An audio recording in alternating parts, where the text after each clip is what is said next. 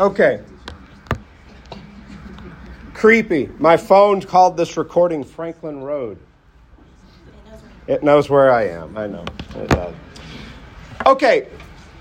Uh, I'm going to spend just a, uh, just a couple minutes doing some review because I know we have so much. Uh, uh oh, you know, we have some overlap in terms of folks who are able to be here consistently, and then quite a few of you, you know, been able to come to one or two, or maybe I see a few of you. This is maybe your first time with us. So I'm going to do some very brief review, and then I'm going to hand the reins over to George uh, to lead us through something I'm, I'm really excited about uh, hearing him talk about this today.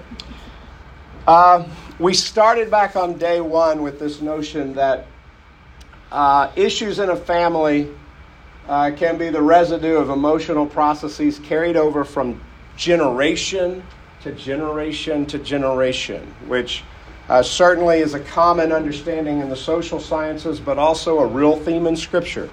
You know, this idea of, of generation to generation.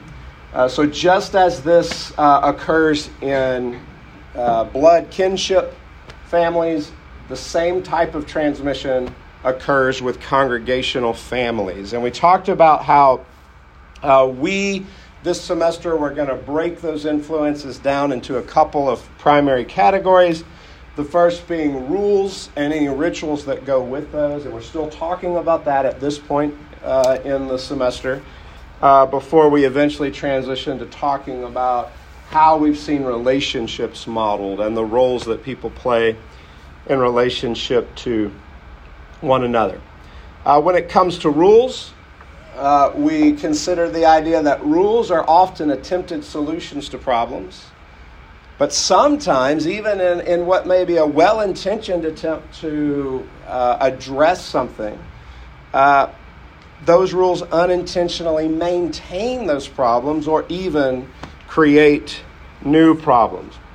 We also said that rules, uh, one, one useful way of thinking about and evaluating rules is on a couple of levels. The content of the rule, you know, what, uh, what is the subject matter? But also, very important to think about, uh, which often is, is below the line and not as uh, visible to us, the process, how rules come to be, how they're communicated, and the impact that they have on us. And then, kind of setting us up for where we're going today, we talked last week uh, a reminder of this idea of taking a, a, differentiated stance that neither complying with rules without critical thinking nor rejecting rules simply out of defiance, neither of those represents a, a well differentiated stance. And it's from here that George is going to take the lead uh, as we consider this question of how, how, how, do we know what to do? How do we know uh, when it comes to inherited rules? Do we comply with these? Do we reject them? Uh, so, looking forward to uh, what you have to say. So, uh, I was talking to somebody about our class. I haven't even told you about this. Yeah. they, they use the word mashup which uh, like like a music. Yeah, this is like a man. You know, yeah. And, and, part of what we're doing here, and um, I, you know, there are certain things that Dave has talked about, and when he talks about, I'm like, oh, that reminds me of this passage or this this way of thinking about something from the life of Jesus, for example, that we're going to talk about today. And frankly, you know, we don't really know how deep the connection goes or what all the connections are that can be drawn out. Right. What, but I, what you talk about does make me think about these particular scriptures. And so I'm going to just introduce it and say, here's what I think about it. But I'm, I'm hoping, too, that some people in the class will spark some things that you can share with us as well. So, how do we know whether to comply with inherited rules or to reject them? It makes me think of uh, the Sermon on the Mount in Matthew chapter 5. So, we're going to look at that passage today. Jesus says, You have heard that it was said, but I say to you. So he's kind of dealing with the things that they've inherited, and then we're going to see what is he doing with those, those rules. So in Matthew chapter 5, there are six contrasts. So let's go to the first slide here. And it's interesting that he, he prefaces it by saying, You have heard that it was said. Um, so, as, as we look at all six, I think we'll notice that several of them, maybe even the first five, really come from the Old Testament. They are things that, you know, he, but he doesn't preface it by saying it is written, which is what you sometimes hear when they quote from the Old Testament.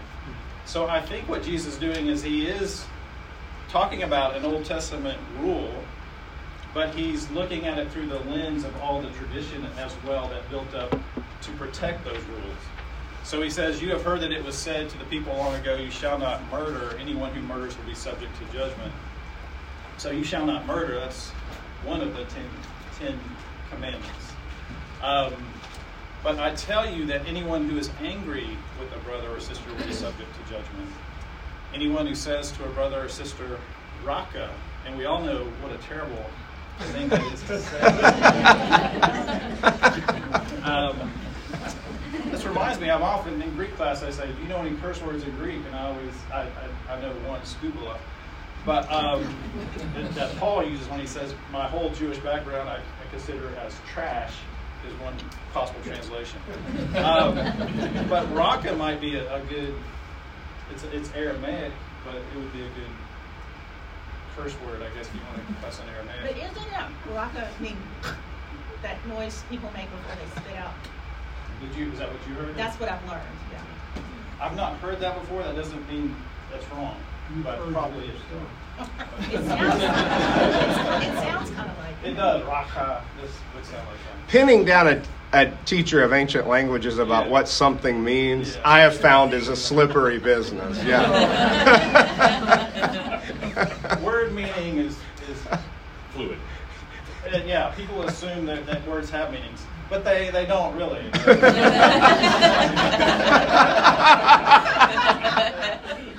paragraphs. Paragraphs have meanings. Words.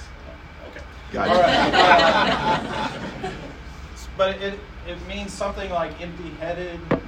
So you can imagine the way we would say that today, something mm. like something along those lines.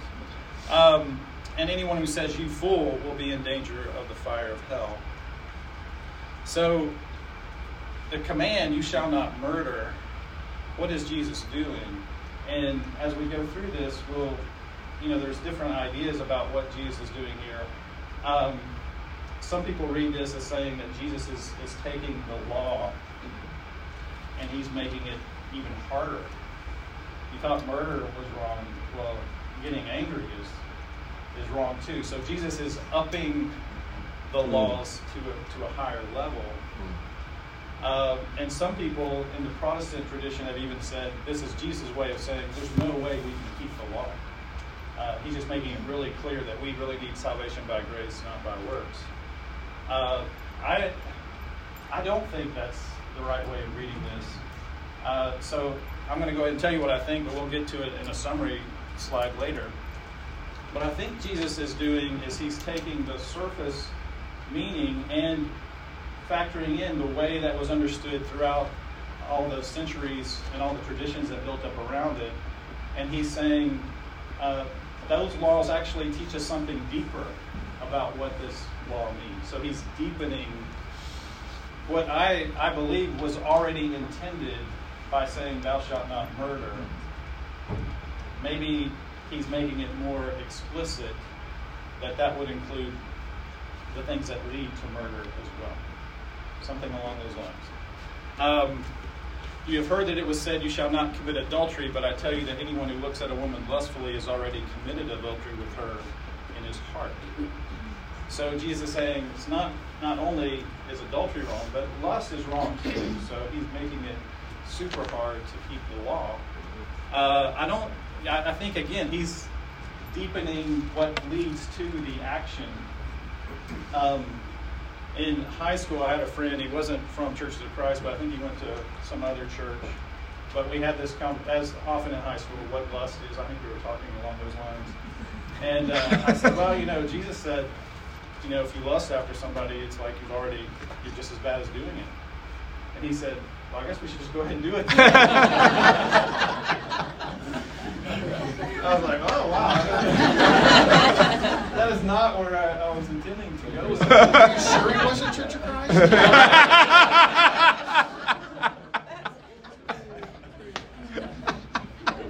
But how, how would you respond to that? I mean, if you're just thinking, well, if it's just as bad, then you might as well. And so I, I want to stay away from that way of thinking about what Jesus is doing here. Um, so let's keep going. Yeah. We'll go with some of the others and see. It has been said anyone who divorces his wife must give her a certificate of divorce. But I tell you that anyone who divorces his wife except for sexual morality makes her the victim of adultery, and anyone who divorces uh, or marries a divorced woman commits adultery. Um, so he's deepening that that command as well. It's not one of the Ten Commandments, but Moses did did say if you're going to divorce your wife, you must give her a written certificate. That's probably the way I understand it, intended to help women in the ancient world. It, it actually, you know, it makes it uh, easier on them. Uh, but Jesus is saying that was not the intention all along for um, marriage and divorce. You have heard it was said to people long ago, do not break your oath, but fulfill to the Lord the vows you have made. But I tell you, do not swear an oath at all, either by heaven, for it is God's throne, or by the earth, for it is footstool, or by Jerusalem, for it is the city of the great King. Um, okay, let's keep going. You have heard that it was said, eye for eye, tooth for tooth. But I tell you, do not resist an evil person. If anyone slaps you on the right cheek, turn to them the other cheek also.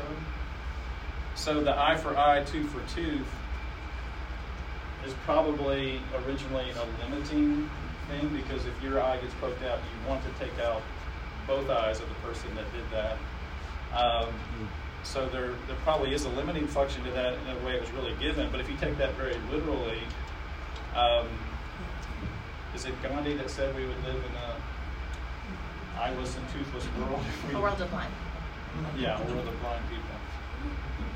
Uh, so Jesus is is again deepening what I think was intended by the. So what I what I see Jesus doing here is not just is is taking the rule, but saying what is the spirit behind the rule? What is the what's the intention, the purpose of the rule?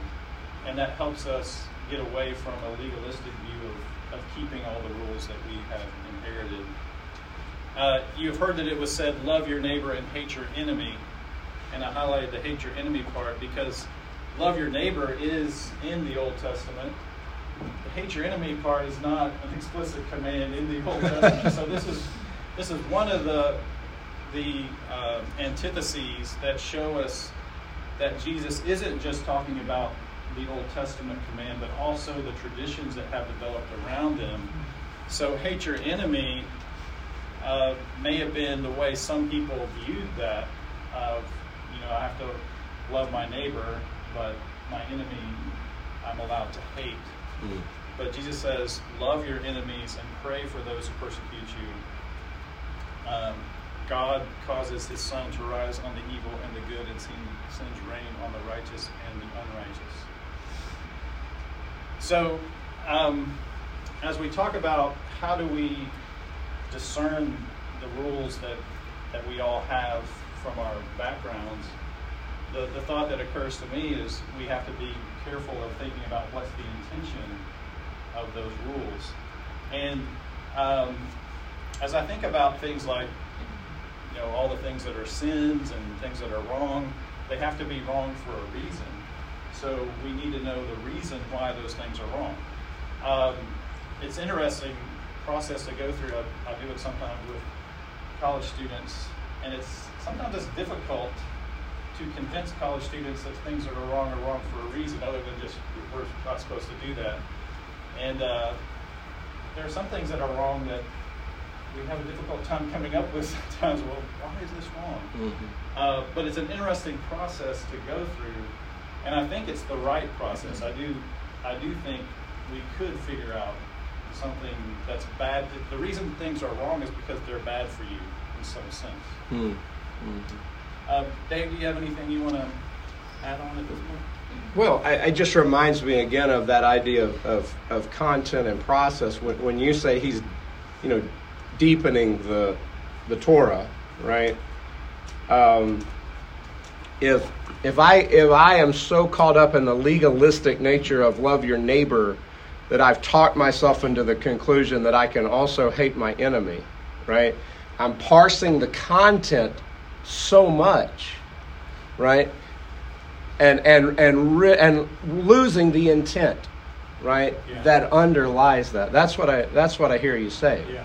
And I, I could feel real. I could do this and feel really good about myself uh, because I'm keeping the rule. But I'm not necessarily becoming more Christ like or more Christ informed in my life by doing it that way. Yeah. Okay, let's go one more, then maybe there'll be some comments. Okay. Okay. Um, so Jesus quotes scripture, but opposes how that scripture had been interpreted. So he's including the scripture, but I think also implied is all the things that have developed. We've said that before. Okay. Uh, and this is from a book by Scot McKnight uh, called The Sermon on the Mount. Uh, in these antitheses, we are given the original and full intent of God, which both was only partly revealed in Scripture and had been misread by some of Jesus' contemporaries. So I do sense that Jesus is, is giving us what was intended behind those commandments from the Old Testament, which, if you take a very legalistic view, as, as Dave mentioned, you can find ways to actually subvert the purpose of that. And we saw that last week when we talked about the Sabbath rules, and, and Jesus said that the Sabbath was made for man, not man for the Sabbath. And so we should learn from that, remember the Sabbath principle that can be applied, and not the, all the legalism that built up around that. Um, so it's important to know the reason behind the rules. And whenever I talk about the Sermon on the Mount, I and I think everybody is everybody is frustrated with how do we actually live this because it seems impossible. It seems is this really love your enemies? We have to do that, turn the other cheek. And I, I know a lot of ways to get to explain that in ways that help I feel like I'm watering it down so that I can actually do it. Mm. Um, but I want to take those rules.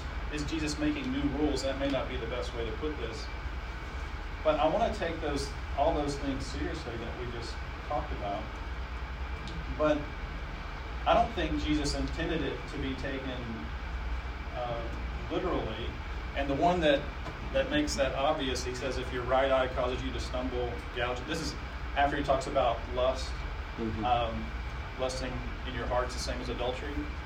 If your right eye causes you to stumble, gouge it out, throw it away. It's better for you to lose one part of your body than for your whole body to be thrown to hell. If your right hand causes you to stumble, cut it off, throw it away. It's better for you to lose one part of your body than your whole body to go into hell.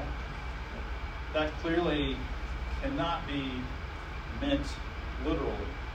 Um, had a teacher at Lipscomb when I was going through there, Rodney Cloud, who would say, uh, the Bible doesn't mean what it says, it means what it means. Um, so, does, does it mean what it says when it says, if your right eye causes you to stumble, gouge it out, throw it away? It doesn't mean that literally. But Jesus is saying that we need to take the issue of lust and, and all the things that that leads to very seriously, so seriously that we're willing to do some things that are that are very serious to, to prevent that from happening. So the frustrating thing about the Sermon on the Mount is wanting to take it seriously without taking it literally, and thinking that if we don't take it literally, then I can water it down such that it can be done. Yeah. So that that's a just a frustration when we read the Sermon on the Mount to see how do we actually apply this. Uh, does anybody have? Does this spark anything? Any thoughts for you? Yeah. So I'm kind of going through the Bible in a year right now, and I'm in Numbers, like rounding third. Um, Keep it up, right? And I said this to Leanne this morning. So, like, back to the uh, love your neighbor, hate your enemy. Well, it's love your neighbor, kill all your enemies, kind of, is where I'm at right now. Um, and make sure you kill them all. If you don't kill them all, I kind of understand intent there, maybe. Um, but, you know, remember the Sabbath, keep it holy. If you don't, let's go stone you. Mm. Um, Mhm. And so, like, I have some empathy for, like, Pharisees, Israel here around, like, hey, I, I'm going to get totally destroyed and crushed if I do not Yes. do what I say here. Yes. And I can even understand why you would build a hedge around the law if you were going to be in that scenario. So, like, reconciling those concepts is interesting in the morning at like 5 a.m. I, I, I, I'm curious in your response to that, but I love the empathy uh, because it's easy to make the Pharisees or, or others uh, one-dimensional villains in the new in the New Testament, right? And when you humanize them, which as you're doing, uh, and that's that's actually uh, where where we're moving next week is is to think about some of those kind of things, humanizing not only the Pharisees in Scripture, but uh, maybe people in our own background who have imposed rules on us that were problematic, but uh, can we still empathize with why they why they made the conclusions they made? I, I really appreciate that perspective. Yeah. Y'all are both teachers, right? Yes. Are you are you harder on your students in terms of enforcing the rules of the class at the beginning of the semester or at the end? Feels better if you're harder at the beginning and then loosen up. Because You set expectations. You, if you set your expectations higher at the beginning, then it's, it's a relief. You Yeah. can loosen them. If you if you wait till the end, then it's like, hey, you changed. is is this not that point in the semester? So, uh, so God was harder on Israel to kind of, and then lightened it up with Jesus. Jesus, is that? Sort of. But we just said that It does seem some harder. of this is harder Yeah, now. Seems harder. The punishment maybe was worse before, kind of. Well, and this this Hmm. gets, this was a thought I had as you were asking your question as well. Uh, David Rubio has memorized, and he likes to say, learned by heart the Sermon on the Mount. There's been a few times where he's presented that here at Otter Creek, where Yeah. he gives the Sermon on the Mount because he has it all word for word. And the last time he did that, uh, Wendy and I were sitting next to each other, and we said, we haven't heard that much hellfire and brimstone in a sermon in a long time. and it was Jesus was talking about because there is there's a fire of hell warning for some of these things. Um, I just this last week uh, watched on YouTube uh, Jimmy Allen's sermon on hell, Oh, which was famous Yeah. uh, in Churches of Christ for a long Yeah. time, Yeah. and it was so interesting to watch that. Uh, only got through half of it, and then I had to turn it off. Uh, not well. Anyway, I, I wanted to do the whole thing. I just didn't have time. But, um, but that, and that's what what you were saying, Dave. Is is some of the rules that we have inherited may have come from a time where where, where the the hell fear of hell was so strong. But yeah, we definitely need to make um, bridge, a fence around these laws. Yeah. Yeah. So, piggybacking on what Brian said, I think about it from the perspective of the enemy in the Old Testament. Things have definitely gotten a lot better in the New Testament. Because you're going to kill everybody in the Old Testament, right? So now you're going to receive love from the believer.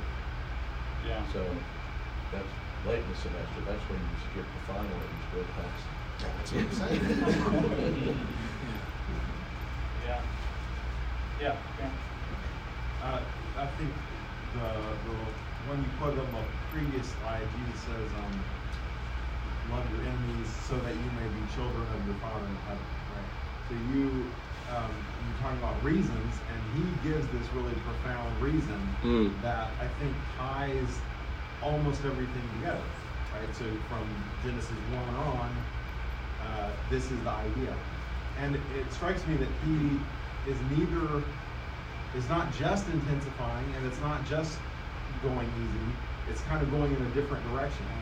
So when uh, so in some of these things, he's like, do something even stronger because that's more like being, being like God, like imitating God. But in other cases, like with the Sabbath, the justification for the Sabbath given in Exodus is that this is what God does. God takes a rest, so you should take a rest. And Jesus kind of turns that around in John and says, God actually continues working, so we're going to continue working on the Sabbath. And so he he, he's continually like pointing back at like what does this actually mean in terms of what God is doing? How do you orient yourself towards that?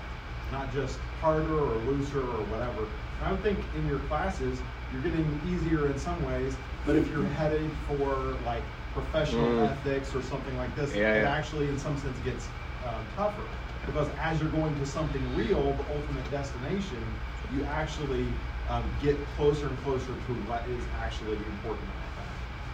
That's solid. Yeah.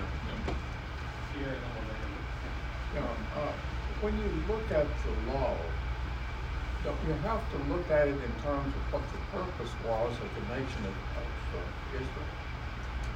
Uh, and the law, th- this was to provide a pathway for the sake for Jesus to come, and and to keep that group as pure as they could be, and don't all the laws have to be parsed through that particular reason for their existence. Yeah. So uh, there's a difference after after the Savior came. I think maybe Israel had a special place with God, but they they had fulfilled their purpose. Yeah, and I do I do think, and it's come up a few times in our discussion in this class, how like when we were talking about Galatians and circumcision and Paul put his foot down and said, No, uh, Gentiles are, do not have to be circumcised. And the fact that he put his foot down there says something about how Christians relate to circumcision and what it means about keeping all the laws. And it means that even for a Jewish person now, your relationship to the law is different because the fulfillment has come in Jesus. Well, the killing of all the enemies, that was that was to get them out of the way where they yeah. wouldn't contaminate the purity of the right of the uh, right uh, Israelites. And since God was revealing Himself through a nation state, that means things like war and things like that have a different purpose for them. Um, yeah, I think that fulfillment happens, but what Jesus is doing here as well is the, the I think the spirit of those commands in the Ten Commandments, and maybe we can say all the laws in some way, there may be some spirit that would still apply to us today. Uh, like I used to think all the Ten Commandments are repeated in the New Testament except keep the Sabbath. Mm.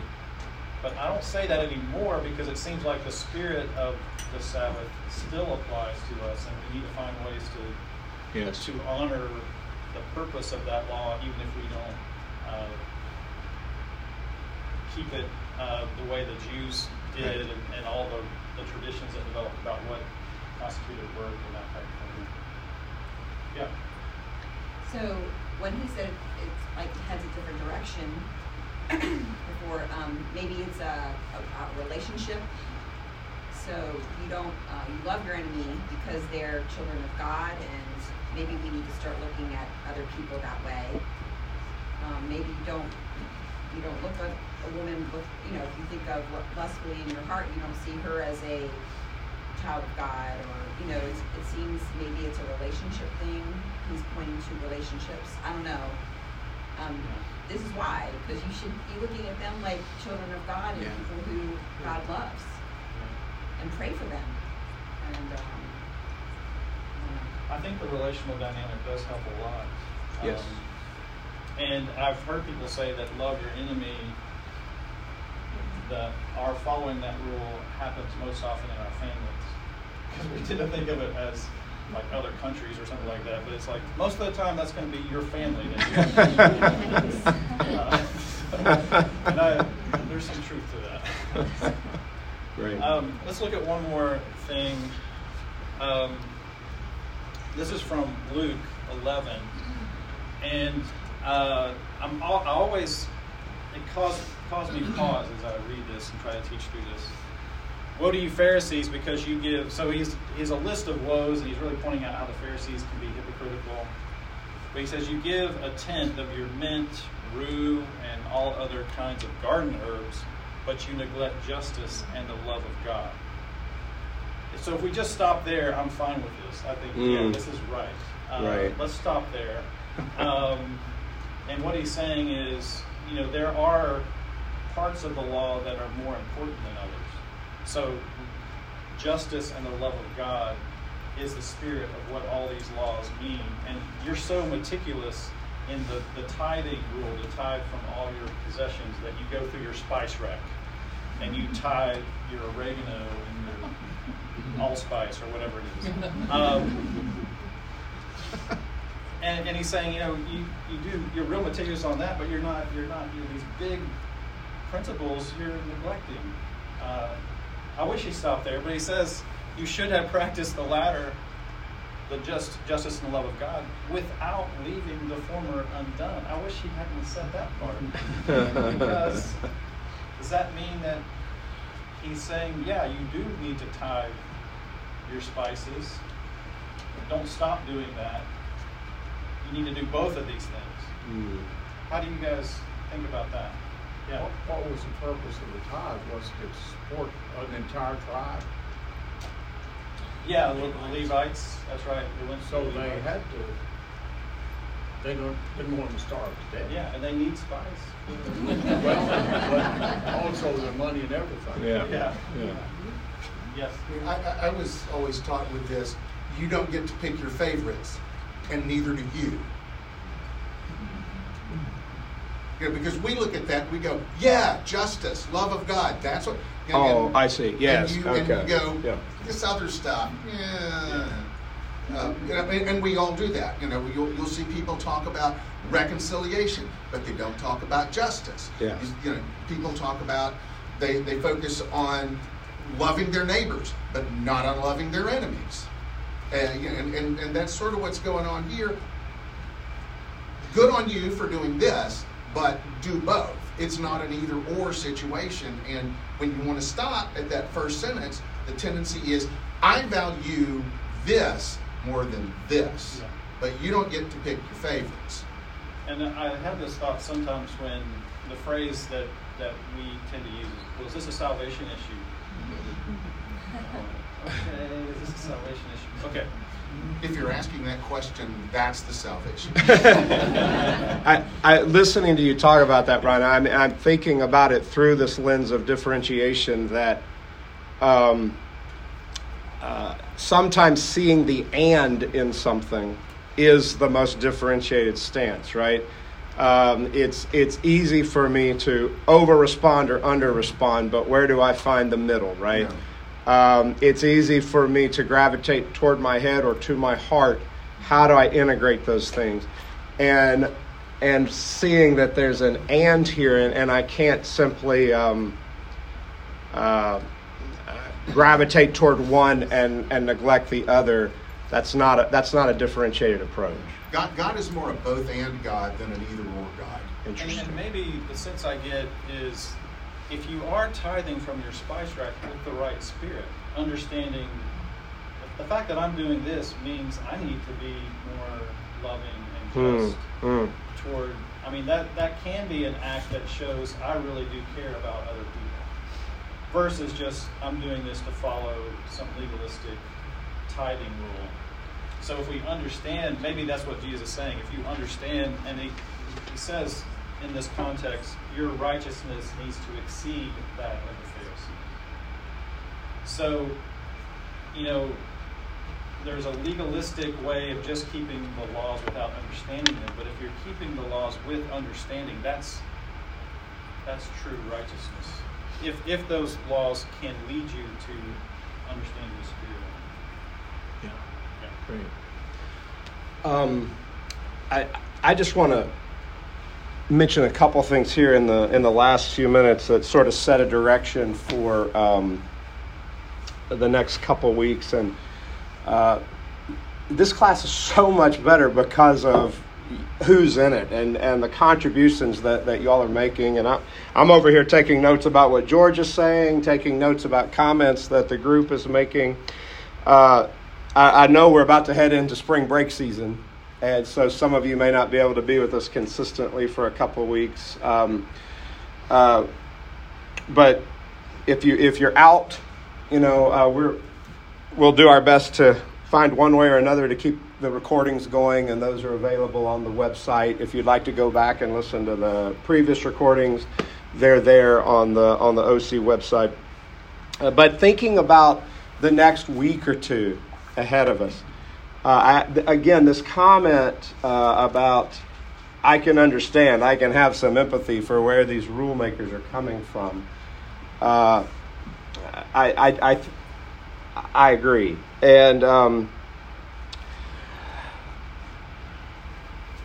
in order to address that, um, I want to share something from uh, Beth Moore, actually. And her autobiography just came out, and uh, Anna got it, a, a, signed copy, and read it fast, right? I mean, it, uh, it was a really quick read. But she was reading that Beth Moore autobiography this week. It reminded me of something that I had read in Beth Moore years ago. This was back before men were even allowed to listen to that. yeah, I'm sure she talks a lot about it in the autobiography, right? Uh, but Breaking Free, which is that may have been the first full length book, was was Breaking. It was a, it was a long time ago, but anyway, in Breaking Free, uh, she says she's talking about looking back at your lineage. And she she has some interesting ideas about a spiritual lineage versus a physical lineage. And uh, but but in this this portion she's talking about why why are we bothering to look back right? Why are we looking back and and she says our purpose is not to drag old skeletons out of the closet or engage in family and I've added here or or maybe church bashing of any kind we just need to make sure we didn't inherit any hand me down chains that interfere with the priceless benefits of our covenant relationship with Christ. And that, that really is the spirit, I think, that, that we're coming to this, this content with. Right? Remember one of our class objectives, you know? Uh, how do we hold on to what's constructive you know, how do we revise or replace what may be problematic? Uh, but even, you know, the Pharisees, as we've already said, uh, they're not, they're, they're human. And we humanize them and we maybe understand their process underneath their rules better. And I think what, what we're being challenged to do here is kind of bring that same spirit to those people in our church backgrounds, those people in our family backgrounds? How, how do we contextualize them? How do we humanize them in a way uh, where uh, we don't just sort of reactively reject anything that they may have taught or offered, but we do get to, as, as George so well articulated, kind of what are the reasons, right? underneath the rules and, and, and what of that do, do we want to hold on to. So uh, that's what I want to pick up on uh, next week. Are there any kind of final thoughts, comments, questions that you didn't have the opportunity to ask uh, George while he's still here? All right, well, we're right at the end of time, uh, and so thank you all again for being here, and uh, I hope a lot of you can be back next week. I look forward to that.